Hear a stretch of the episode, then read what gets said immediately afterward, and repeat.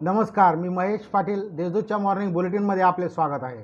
ऐकूया नंदुरबार जिल्ह्यातील ठळक घडामोडी. नंदुरबार नगरपालिकेत लोकशाही नव्हे हुकुमशाही. माजी आमदार शिरीष चौधरी.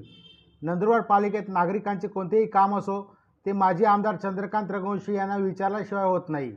त्यामुळे नगरपालिकेत लोकशाही नव्हे तर हुकुमशाही कारभार सुरू आहे असा आरोप माजी आमदार शिरीष चौधरी यांनी पत्रकार परिषदेत बोलताना केला.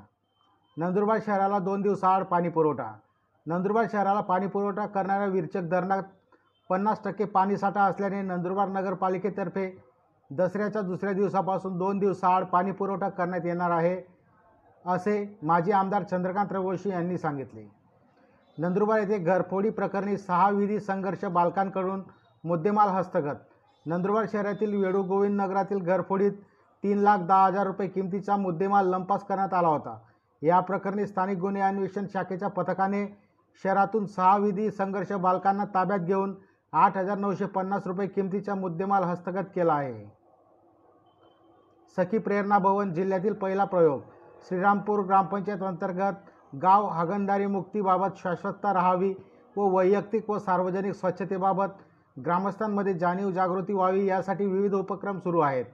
N S S A foundation जिल्हा परिषद आणि पंचायत समिती नंदुरबार यांच्या संयुक्त विद्यमाने फिनिश सोसायटी या सामाजिक संस्थेच्या वतीने श्रीरामपूर येथे किशोरवयीन मुली व महिलांसाठी सखी प्रेरणा भवन हा जिल्ह्यातील पहिला प्रयोग राबवण्यात येत आहे. मिशन कवच कुंडल मोहीम यशस्वी करा जिल्हाधिकारी मनीषा खत्री.